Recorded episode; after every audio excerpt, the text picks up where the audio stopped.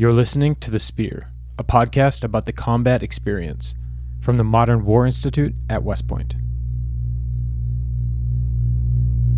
More than 100 meters outside the village, you were definitely getting in a firefight. My first patrol I took, we had a far ambush. And then it was just a huge explosion.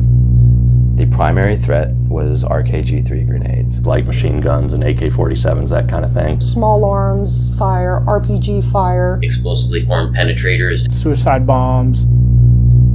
And then that's about the time that the third IED went off. And that's when another grenade comes spinning over the side of the wall. And it's at that point the IED chain detonates. There was enemy in the wire. There's all these Humvees on fire. It was truly bullets flying from every angle that you could see. I open the door and look outside, and all I see is muzzle flashes. There's a guy on top with a 240, and the rounds passed right past his head. At that point, our instincts kicked in. One pilot on the controls, the other pilot was using his M4 to engage single-man targets on the ground. You're shooting at everything. It was a fight. Welcome back to another episode of The Spear, MWI's podcast on the combat experience, and welcome to my guest, Lieutenant Colonel Dave Rittgers. Thanks for having me. I should actually say welcome back because you are one of our repeat guests. You were here. We featured your one of your stories in an episode that we published a few months ago. Just, you know, we, by way of background for listeners who didn't hear that, you are currently a staff judge advocate. You're an Army lawyer. You, in your sort of previous Army life, though, were a special forces officer, and that's really from the period of your career that we're going to talk about today. Is that correct? Right, yeah. So I'm the special victim prosecutor here at West Point, but previously I was an infantry and then a special forces officer, and this is a story from my time in Third Special Forces Group in Afghanistan in the spring of 2003. So there were a couple things, you know, about your background that's interesting, besides the fact that you went from infantry to special forces to the JAG Corps. But when you went to your special forces, was it selection or the Q course that you started selection. On? So you started selection on September 11th, 2001. That's right. And obviously that sort of ushered in a period of almost 2 decades now. It will be 2 decades of conflicts that really kind of then, I guess, shaped your career, certainly the early part of your career. Last time we had you on, you shared a story from a deployment in 2003. I think it was your second deployment. And we're going to go back to that same deployment now, but sort of go backward in time. So just to sort of kind of reset the stage, you got into country when on this deployment? It was in the spring, like March or April. Okay. And you were in Afghanistan. What part of Afghanistan were you in? So we started out in the central southern area, based out of Kandahar, and then right as soon as we got off the bird, we got the mission that we're going to talk about. Where, you know, within the provinces around there, we had a special reconnaissance mission that was the purpose of our team. It was a special reconnaissance team. Teams are specialized. Some are reconnaissance. Some are direct action, which is, you know, kicking in doors and actions on the objective. Some focus on infiltration, like a scuba team, and then some do mountain operations or riverine operations. So, but we were a reconnaissance team, and that's what we did. So what does that mean, and what sort of training do your team members go under in order to do that mission? So this is when you're looking into movies, and there's guys hiding under a bush or behind a rock, and they have a big, you know, binoculars or telephoto lens, and they're looking at the objective, and they're on the radio to the headquarters saying, okay, go ahead. The guy that we're trying to get is on the objective, bring the raid force team now. That was our mission. And to train for that, we practiced the infiltration, and we practiced carrying a lot of heavy weights in our rucksacks, because you're planning on being there for a stretch of time, because you don't know that you're going to get there. And then the target, whoever you're looking for, is going to be there waiting for you. You anticipate getting there and then potentially having to sit there for days until, you know, everything is ripe and everything is ready to go. So when you get done with selection in the Q course, you ultimately get out to a team. Same for, you know, all the personnel on an ODA. Do you have any, a sort of advanced warning? Hey, you're going to a team that's going to specialize in this particular discipline. Not in my case, no. I got there and they said, you're going to go to this team, and it's a reconnaissance team. And in the NCOs, they had done the training. They were familiar with it. They trained me as to how I needed to fit in terms of being a good detachment commander to get that part of the overall mission done. And how long did it take from the time that you got to the team to the time that you felt sort of confident that I understand this? Obviously, selection and the Q course, all the training that you undergo prepares you to the job of an ODA commander, but specifically sort of doing the job of leading in a special reconnaissance team. How much time does that take? Are we talking weeks, months? I think after the first couple of months, we had done some training, some ranges together, and worked on infiltration and worked with all of the camera equipment, the radio equipment. It took a few months to really get spun up to where the team was.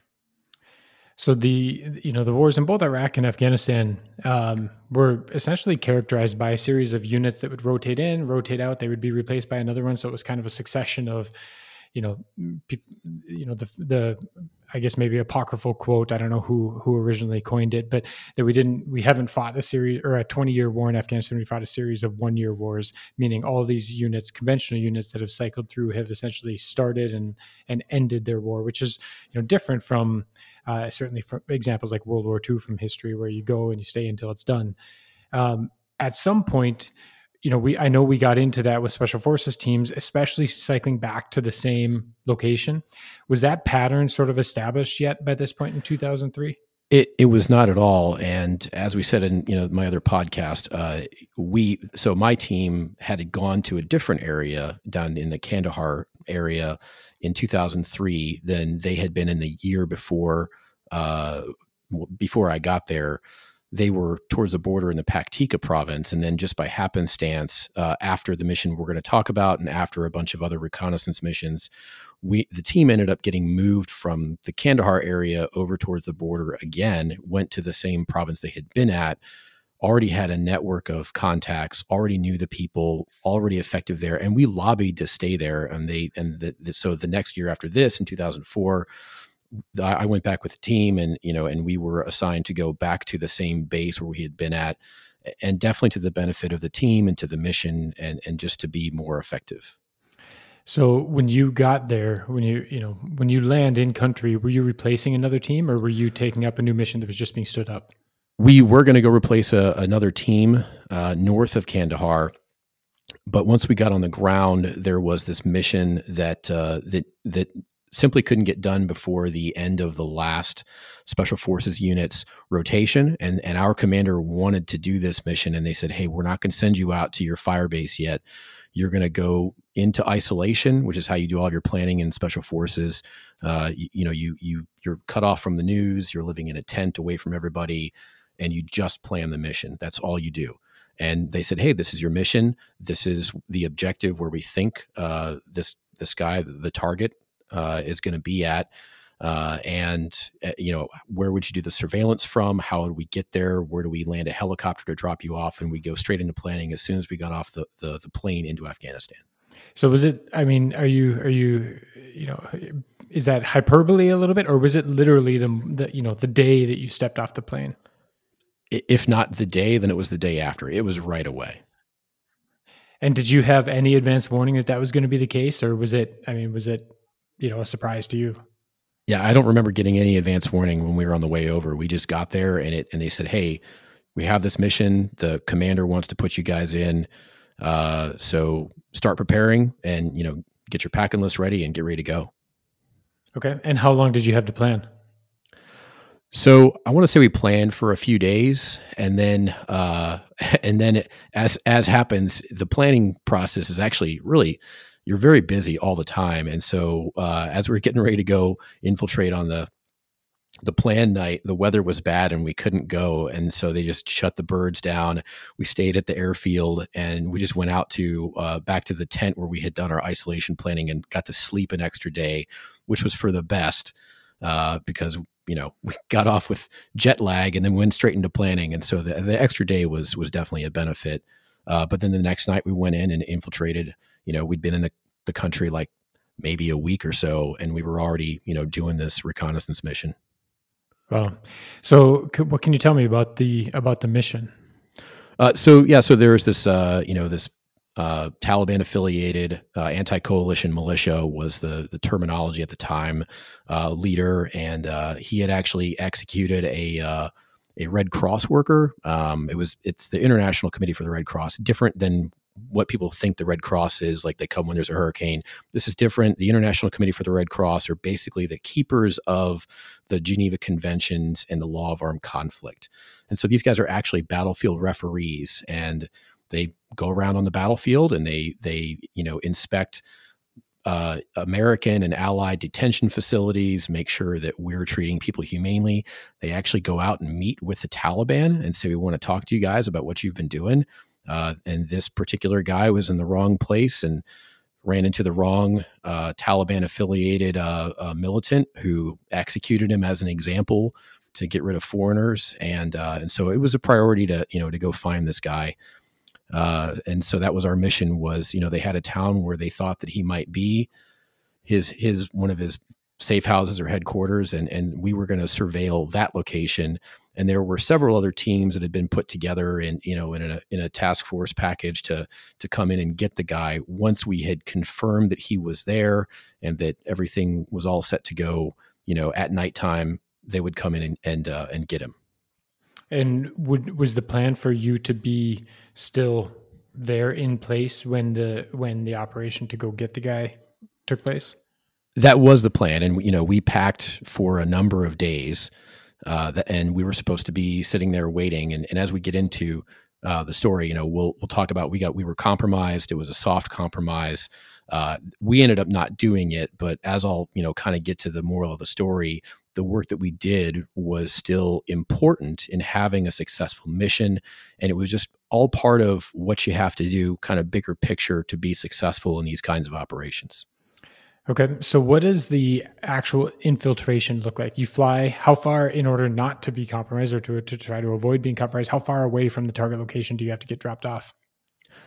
So the answer to that is it depends. It depends on the terrain. Where we were, so our final observation spot was about 2 kilometers away from the objective, and it was on this ridge line that was essentially like a Y turned sideways. And we landed on the far end of the Y, and then we had to walk down a hill and then up a hill to get to the other end of the Y, the Y being the raised part of the terrain. And from that position, we had a good vantage point to see the objective and to take photos, send photos back to higher and report on what was going on the objective. And that's all something that was determined during your planning phase. When you go into isolation, you look at maps, you look at whatever you have available to you, and you say, okay, this is the place where we think we have the best vantage point, and here's how we're going to get there. That's right. And we picked that based on where we think we can best see the objective, and where we would insert to be far enough away not to be discovered on the way in. Okay. And so you get in place at night, presumably. That's right. Yeah. The helicopter drops us off at night. So we really, we were not far enough off, as it turns out, to really avoid the kind of the compromise of where the helicopter was going to insert from the north end of the sort of the sideways Y, going down and then coming up. I mean, we ended up only traveling about, it was 400 meters straight line distance on a map, but the hill was just savage terrain. It was basically not a hill, but more like a pile of boulders. They're just big steps, like these big, like 12, 18 inch steps. So it was like going down a stopped escalator made of rock and then up another long escalator that was stopped, that was made of rock, like a giant stairway to heaven. And because we had planned on being there a long time, we were carrying a lot of equipment. We had 100-pound rucksacks. And then in addition to that, every guy was carrying either a box of MREs or a 5-gallon water can. And so when you talk about this versus normal semi-passable terrain, normal movement at night in a patrol, walking on, you know, kind of lightly rolling hills in the woods, you can plan on maybe like a kilometer an hour. In this instance, it took us 4 hours to move 400 meters. Wow. So it was, yeah, really taxing. But at the end of the day, we got to where we needed to be. We set up on by first light. We couldn't dig into the hill because once again, it was all boulders. There's just no dirt. It was just miserable. But we were up on this rock ledge on the military crest of the hill, by which I mean, you know, below silhouetting ourselves, you know, against the hill, but there was a little ledge and we had some rocks in front of us and we had a good concealed position, where we could set up. And then really the only thing that we were worried about was, you know, we were down one of the fingers of the Y, and then at the peak where the two fingers came together at the Y, there was this raised rock ledge that sat up above us. And that was the one spot where if someone had walked up there, they would look down and we'd be, you know, seen plain as day. But so we were set in and we were ready to go, and we, you know, we had eyes on the objective and everything was going essentially as planned at that point. So you say you had eyes on the objective, but you know, most people when they think 2 kilometers, you're not seeing much obviously with the naked eye. So you've clearly got equipment that helps you. I mean, 2 kilometers, is that pushing the distance from a target that you can be and still feel like you have a reasonable degree of situational awareness of what's going on in that village? So we were at the outer edge of the, you know, the equipment. And of course this is in 2003. So you can assume that it's all better at this point, but yes, we were able to take photos and look through the equipment that we had and have some awareness of what was going on and see all of the structures, you know, and people going back and forth. Yeah, but it was at the kind of the limit of what we could do at that point, given the terrain and the visibility and everything. And did you have an expectation of, so you come in, period of darkness, you know, before dawn, you get settled in. Did you have any expectation on which night? Was it going to be that night? Was it going to be 2-3 nights later that they were hoping to actually, you know, prosecute the target? So we didn't know at that point, but we had planned, like I said, for an extended stay on the side of the mountain. And how many, was it your entire team? Yes. We were not a full team at that point. We only had... I want to say 8 guys at that point, but yes, we had all of our 8 guys up there. So presumably you sort of settle into kind of a battle rhythm there where you've got some people trying to get some rest, some people keeping their eyes on the target. What does that kind of look like? So part of the leader tasks of that was making sure that the observation of the target with the cameras, the photo lenses and everything that we had, that was set up and that our communications were good. And I was focused on just making sure that we were getting the data and the feedback from the objective and pushing it to higher. And then, as you said, there's a certain amount of a rest plan where, you know, a couple other guys are pulling security in different directions, and the other guys are resting while their buddy is pulling security. And so getting that dynamic set up was really the first thing that I had to worry about once we got set and in position. I would imagine that to some degree, it can be difficult to sort of stay switched on in that sort of when you know you could be there for, you know, days on end. You know, just observing a village that you know that there's potentially or likely to be a particular individual there, a target in there, but you know, it's just going through its kind of daily routine. Is it a challenge to kind of to stay focused? So yes, it is a challenge to stay focused. I will say that our compromise happened relatively quickly. It happened on the first day, so we didn't get to the point where fatigue had really set in. But yes, that's definitely a factor if you're there for more of an extended period. So you've mentioned compromises and soft compromises, and I'm curious a little bit, and maybe you can touch on this in your answer to the question I'm about to ask, but I'm curious where kind of the line that distinguishes one from the other is. I also, you know, I'm certain that you have probably a pretty insightful understanding of some of the legal questions of kind of what you can do when you face a situation like this, a scenario in which you are compromised. I think listeners will have an intuitive understanding, you know, that the law of armed conflict and rules of engagement sort of come into play, and as well as, you know, military norms and ethics.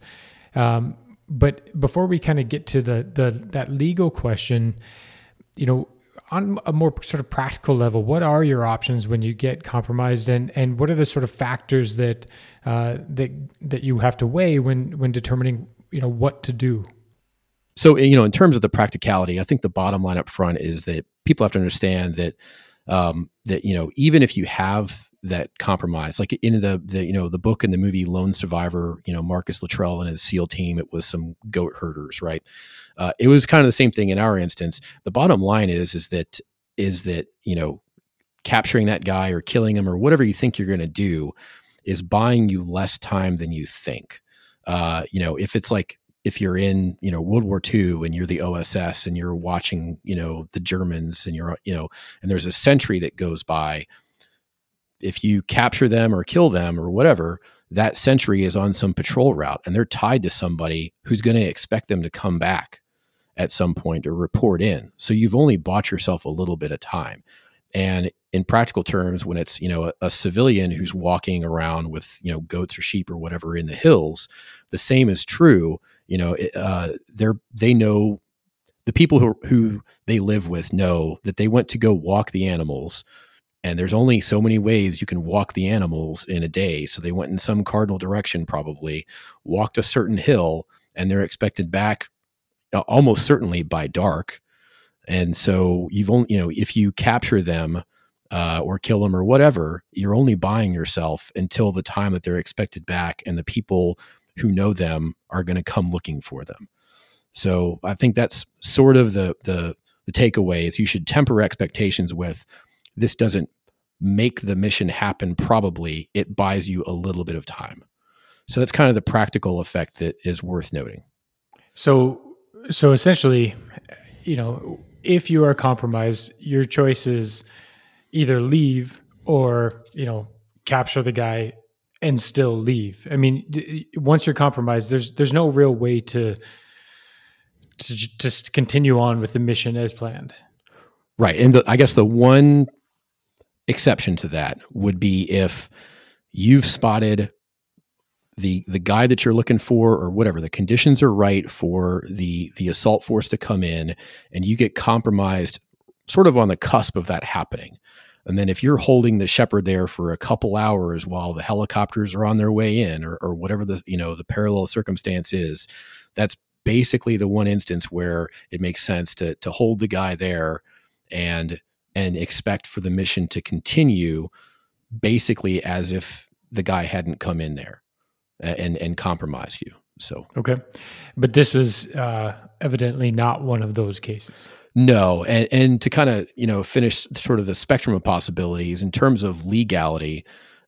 So, you know, let's just say, you know, getting compromised, it could be a hard compromise where it's the enemy troopers, whatever, soldiers, and they spot you and they're shooting at you, versus that's hard compromise, versus soft compromise, which is like a civilian goat herder finding you up there. So in the spectrum of those people, if you see someone walking around who hasn't seen you yet, you know, could you go, you know, kill them? Well, if they're a combatant, then legally the answer is yes. Like if it's, you know, a soldier in a regular army, yes. If it's a combatant who's in what's been legally determined to be a designated hostile force, yes. Now, those forces are rare in the last 20 years. They're kind of the exception, but ISIS and, you know, and some other groups, the Mahdi militia in Iraq for certain periods were wearing uniforms. They were combatants. They were, you know, they were distinguishable from the population. In those instances, then probably, yes, you could do that. With someone who's not wearing a uniform, you know, and hasn't discovered you yet, could you kill them? It's pretty small set of circumstances where that would happen in Afghanistan. If the guy was walking around with a radio and because the radio frequencies in Afghanistan didn't change. The Taliban were using the same ones as the Mujahideen. So, you know, the same frequency. So if we had a push to talk unsecured radio, we could listen to the Taliban net. And so if we saw some guy walking around looking for us, you know, and he's on there saying, abedeko, which is like breaker, on the Taliban net, then maybe you could, you know, if you could kill that guy silently because he was obviously a Taliban lookout, maybe your ROE provides for that, your rules of engagement. Very, very rare. But let's say it's not, someone who hasn't seen you and you're deciding to do something to them, but someone that you capture, like the goat herder or even an enemy soldier. Once you've captured them, you can't kill them. So the laws of war, they facilitate, they allow the use of force, lethal force in certain circumstances. But even if they're a regular combatant and you've captured them, they're considered hors de combat, which is French for out of the fight, essentially. And then if they're a civilian, some goat herder who stumbled into your special reconnaissance mission, they're a civilian that you've captured. You can't kill them. So your option is either to hold them there or not. So that's sort of the spectrum of both the practical and the legal considerations.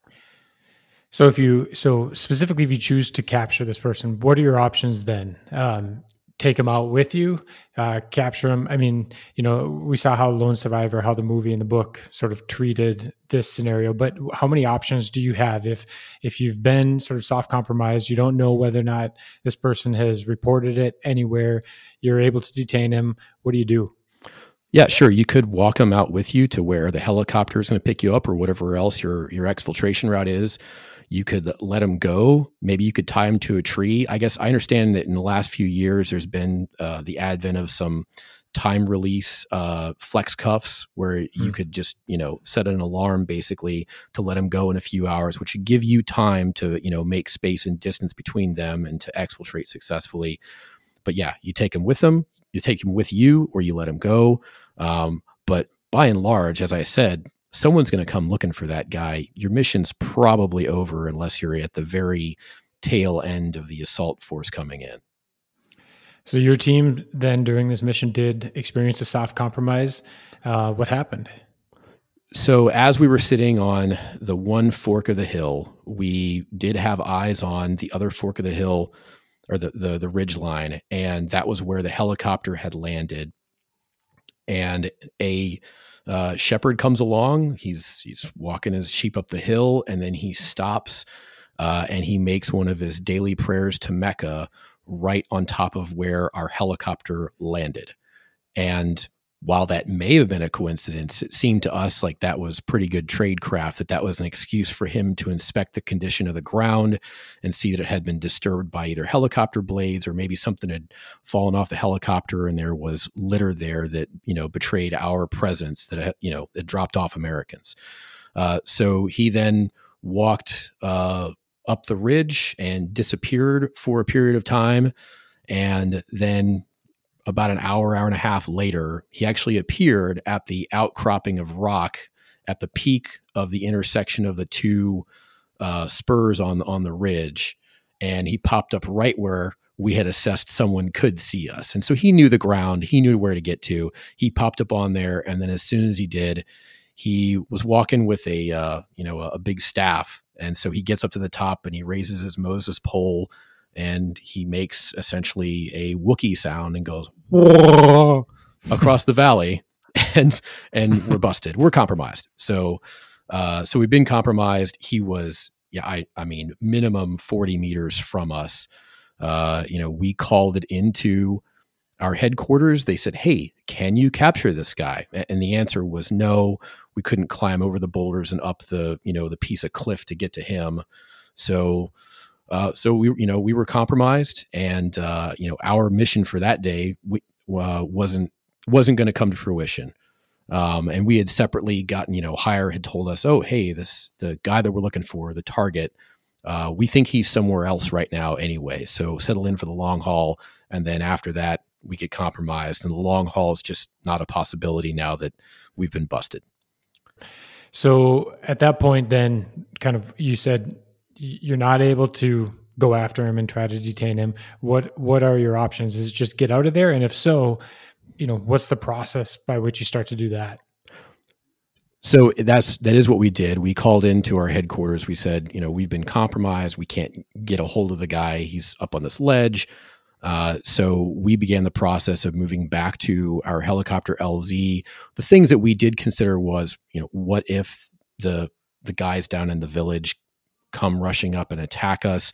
We were not worried about that because the nature of the terrain was such that, we could have held off at least a company worth of guys with small arms.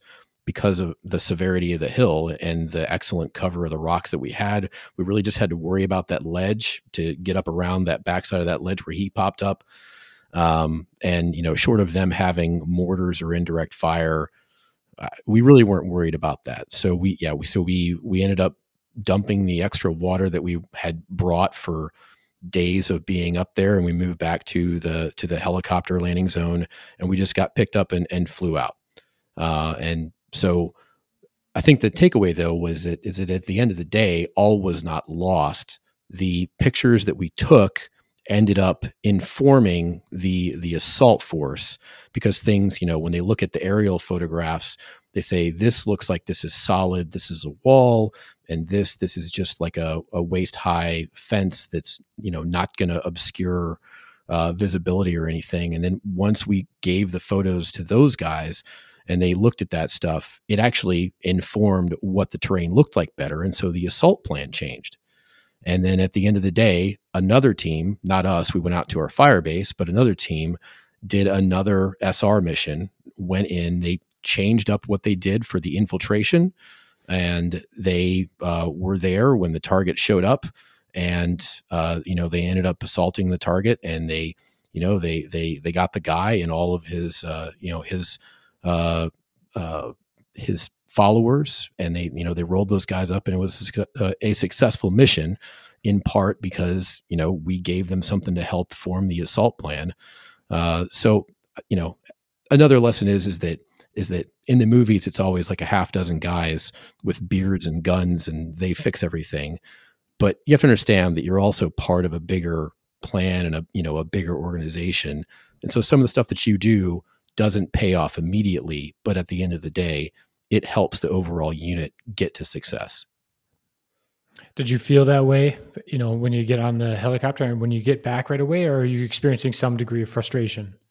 Oh, we were certainly frustrated, but there was no changing the circumstances, you know, but we did the best we could. And, you know, and then that information, you know, did help to an ultimate success. And it was a good feeling to hear that the you know, the team that ended up going in to follow on learned from what we did and changed where they came in, and, you know, did things a little bit differently, and that ultimately the mission was a success. So when you went out to your I guess you went out to your fire base right after that, were you still planning at, or were you still sort of tasked with doing primarily special reconnaissance missions, or were you doing a whole range of things? We ended up doing a whole range of things. We did some mounted reconnaissance missions, which were really more like sort of area assessment missions, driving into areas where Americans just hadn't gone before and assessing kind of where things were and giving the commander eyes on the province so that, you know, he would know what were problem areas, you know, where would we think about, you know, partnerships with locals, and just sort of shaping what the commander's overall picture and then follow on deployment of forces was going to be. So you talked a lot about, you know, kind of what your options are legally, what your options are when you're on a mission like this and there is a soft compromise. You're a lawyer now, so clearly this is something that, you know, you should know well, and you do know well. How much of that, you know, were you aware of at the time, or are you sort of kind of reliant on, you know, just making smart, responsible, ethical decisions, knowing, hey, this guy isn't carrying a weapon, not carrying a radio. We can't, our rules of engagement do not allow us to engage him. Yeah, it was very much the latter. I mean, I didn't have legal training like I do now, but we had rules of engagement. And, you know, you mentioned the moral component. I mean, if we had shot the guy, there was really nothing to be gained. I mean, the compromise was done. And so there really wasn't anything to do but what we did. So, you know, that's just kind of how the cookie crumbles sometimes. Sometimes some missions aren't going to be successful like that. But I think that if you have your rules of engagement are right and you're acting in good faith, I think you normally just get to the same result that you would have, you know, otherwise, even if you didn't have a bunch of legal training. This is your first mission, you said, on this deployment. This is your second deployment, and you've got a team, not a full complement of soldiers on your ODA, but you got a number of soldiers. This is 2003. You know, there were still people, you know, obviously deploying for the first time. Was this a good sort of learning experience to be able to, you know, almost stress test your processes and things so quickly and unexpectedly right when you get in country? Absolutely. And I think the takeaway for me was that the training that we had both in the Special Forces qualification course and the training that we did at our home station once we were on our teams was pretty well tuned to what we needed to do once we got in the theater. You know, I remember carrying a 100-pound rucksack on my infiltration into Robin Sage, which is the last phase of the Special Forces qualification course, and, you know, carrying that level of weight. And I, you know, we did do reconnaissance missions. We practiced with the equipment, with the radios, with concealing our position. We practiced all of that. And so, with the exception of having that really, really unforgiving terrain handy in the United States, which it's tough to find something to replicate exactly how, you know, how savage that terrain was.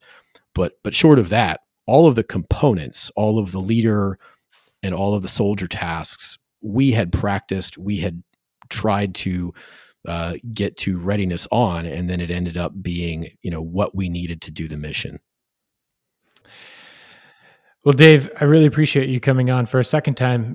We've spoken a few times, and we could probably do kind of a mini series just of your stories, because you've got a handful of ones that would be that I think listeners would really appreciate. So hopefully this one is one that interests them. It is, I mean, it is something we haven't had a story in the, you know, many dozens of episodes that we've recorded that has involved a compromise like this, and it, you know, it's a high pressure situation.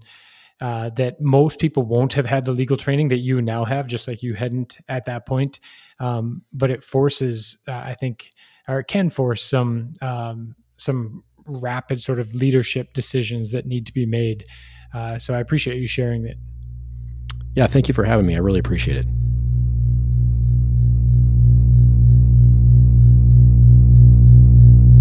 Thank you for listening to this episode of The Spear. The Spear is produced by the Modern War Institute at West Point. What you hear in each episode are the views of the participants and don't represent the position of West Point, the Army, or the U.S. government.